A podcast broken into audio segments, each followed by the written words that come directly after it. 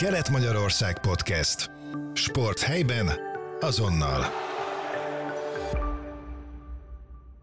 Üdvözlöm a hallgatókat, én Butzó Balázs vagyok, mai beszélgető partnerem Mihály Norbert. Hát nem unatkoztunk hétvégén, mozgalmas napokon vagyunk túl, sok csapatunk lépett pályára, akkor kezdjük sorba, futszal. A A-Studio futszal, Nyíregyháza, a megszokottól ellentétben a Zinyi-Nalan gimnázium torna termébe fogadta az utét, és magabiztosan nyert. Ezen negyedik győzelmét aratta sorba, és ezzel a felsőházi rájátszás nagyon magabiztos tagja, olyannyira, hogy fel is léptek a dobogó alsó fokára. Nyírbátor pedig a haladás vendégeként szenvedett egy tisztességesnek mondható vereséget.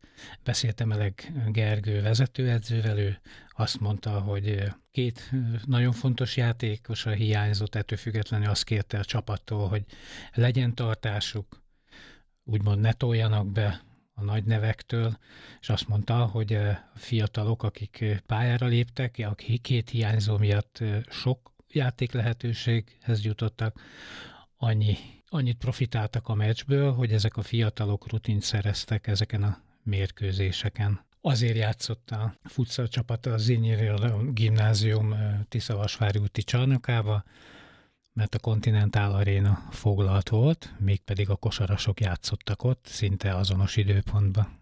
Üdvözlöm én is a kedves hallgatókat. Igen, a Hübner Nyíregyháza BS az óbudai kaszásokat fogadta az NB1 B-Piros csoportjának 5. fordulójában, és hát előzetesen úgy voltunk ezzel a mérkőzéssel, hogy meg kell nyerni ezt az összecsapást, és sajnos nem sikerült. Nagyon rosszul, mondjuk úgy rossz felfogásban kezdte a csapat a mérkőzés, nem ültek a dobások, az első félidő az kicsit olyan volt, mintha nem is lett volna a pályán a Hübner. Ellenben a nagyszünetben kaptak egy alapos fejmosást, és a harmadik negyedben már úgy jöttek ki az öltözőből, hogy itt mindent vagy semmit. 16 pontról felálltak, megfordították a mérkőzés állását, 4 ponttal is vezettek. Ennek ellenére a végén Boros Márk tartatlannak bizonyult, és így végül 77-72 arányban az Óbuda megnyerte ezt a mérkőzést. Ami a pozitív oldalt illető, hogy bemutatkozott a csapat új-zélandi légiósa, Vajangina, aki remekül játszott, dupla-duplát ért el, 3 pontost is dobott, zsákolt is, lepattanót is szerzett, volt egy eszméletlenül nagy blokja is, tehát az előzetes elvárásokat beváltotta, viszont az biztos, hogy időre van még ahhoz szüksége, hogy teljesen beilleszkedjen a csapatba, illetőleg azt sem bírja el a Hübner, hogy bizonyos játékosainak a teljesítménye nagyon ingadozik, egyik mérkőzésen nagyon jól játszik valaki, másik mérkőzésen, mintha a pályán sem lenne, így biztos, hogy rendet kell tenni egy kicsit a fejekben. Ez az 1 győzelem és 4 vereség, ez mindenféleképpen csalódás eddig, viszont abban is biztosak lehetünk, hogy a keret mélysége, illetőleg Horváth Ákos vezetőedző személye garanciát biztosíthat ahhoz, hogy ebből a hullámvölgyből kilábal hamarosan a csapat. Erre a következő lehetőség már pénteken meg lesz, amikor is a Miskolc otthonában folytatják.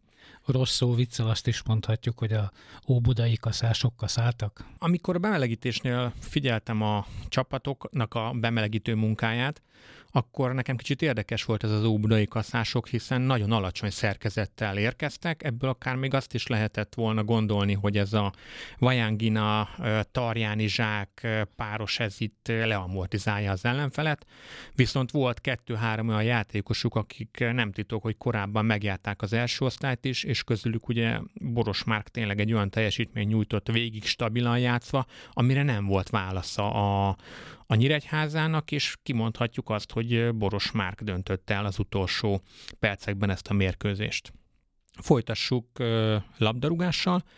Első mérkőzését játszott az idei szezonban odahaza a Kisvárda Master Good, mégpedig egy kiesési rangadó keretében. A Mezőköves látogatott a Várkelti stadionba. Hogyan láttad a mérkőzést, Balázs? Erről már rengetegszer beszéltünk, nem is akarom ismételni magam. Valóban 155 nap után játszott ismét hazai pályán a Kisvárda. Az előző szezonban utoljára a Vasast fogadták itt, úgyhogy nyilván ez egy olyan kiinduló pont lehet a rossz helyzetben lévő Kisvárdának, hogy elinduljon fölfelé. Most ehhez képest nem kezdték jól a találkozót, 2 vendégkapufával indult a találkozó, aztán Széles Imre öngólt vétett, hát úgy is mondhatjuk, hogy a égiek a hazaiakkal voltak. Ugye, mint mondtam, már két délborsodi kapufa volt, utána azért a bal szerencse után melléjük pártolt a szerencse, ugyanis öngóllal vezetést szereztek. Az egyenlítés is különleges körülmények között született, úgy nézett ki, hogy Beriasvili simán kifejleli a labdát, de megvideózták, és kiderült, hogy arcon vágta Mesanovicot. A játékvezető ugye tanulmányozta a felvételeket, aztán jogosan büntetőt ítélt.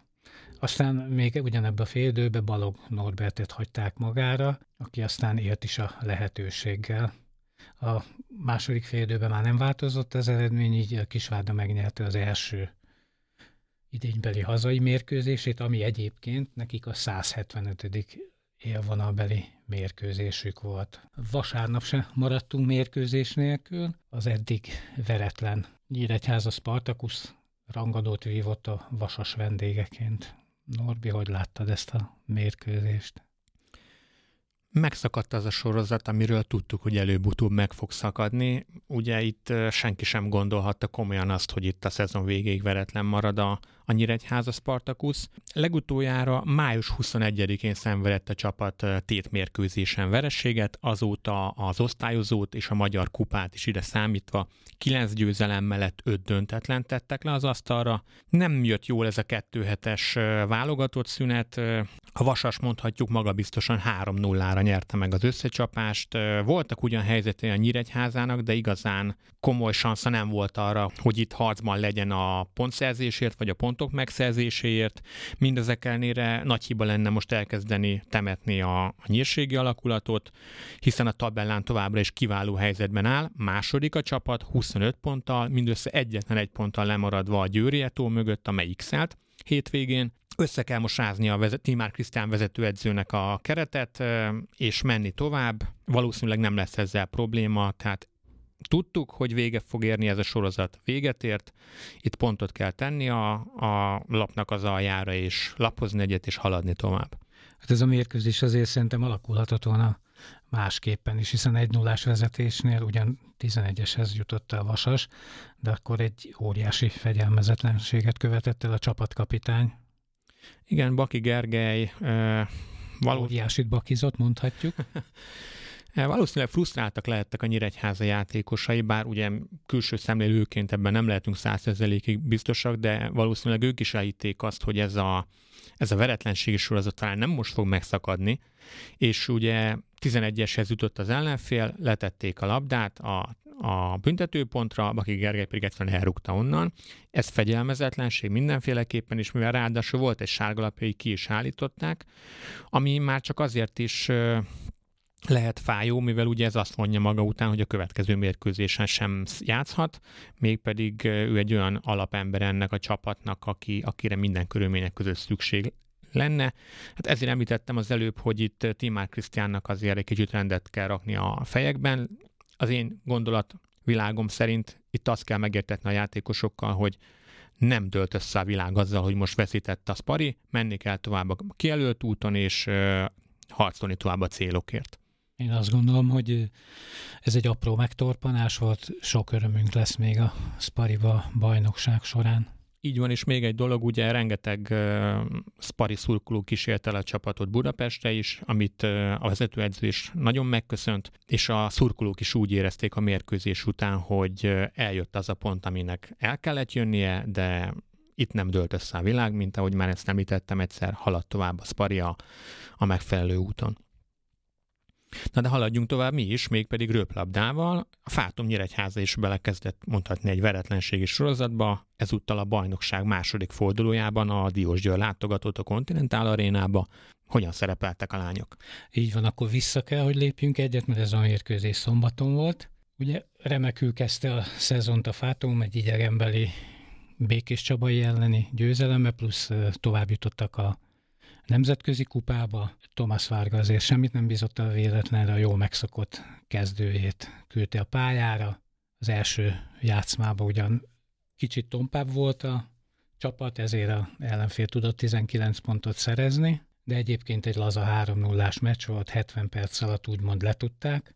amint azt várhattuk, Nina Kocsics ismét extrát játszott, 19 pontját 50%-os hatékonysági mutatóval abszolválta, és eljött az a mérkőzés is, amikor a fiatalok is pályára léphettek.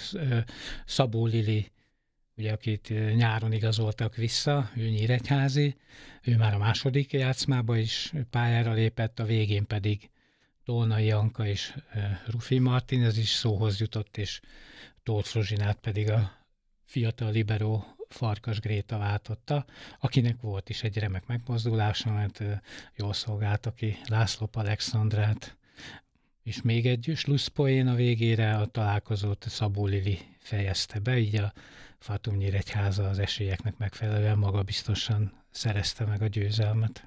Ha már a Sparinak volt egy sorozata, akkor szerinted lehet-e sorozata a Fátum Nyíregyházának?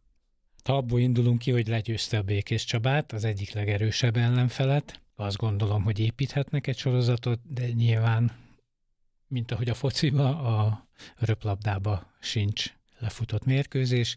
Ezen a héten egy komolyabb erőpróba vár a Nyíregyházára, Szent Benedek Röplabda Akadémia érkezik. Ha valami támpontot adhat ehhez a mérkőzéshez, az, hogy a Szent Benedek Diósgyőrbe kezdte meg bajnoki szereplését, és nem verte el annyira őket, mint ahogy a Nyíregyháza.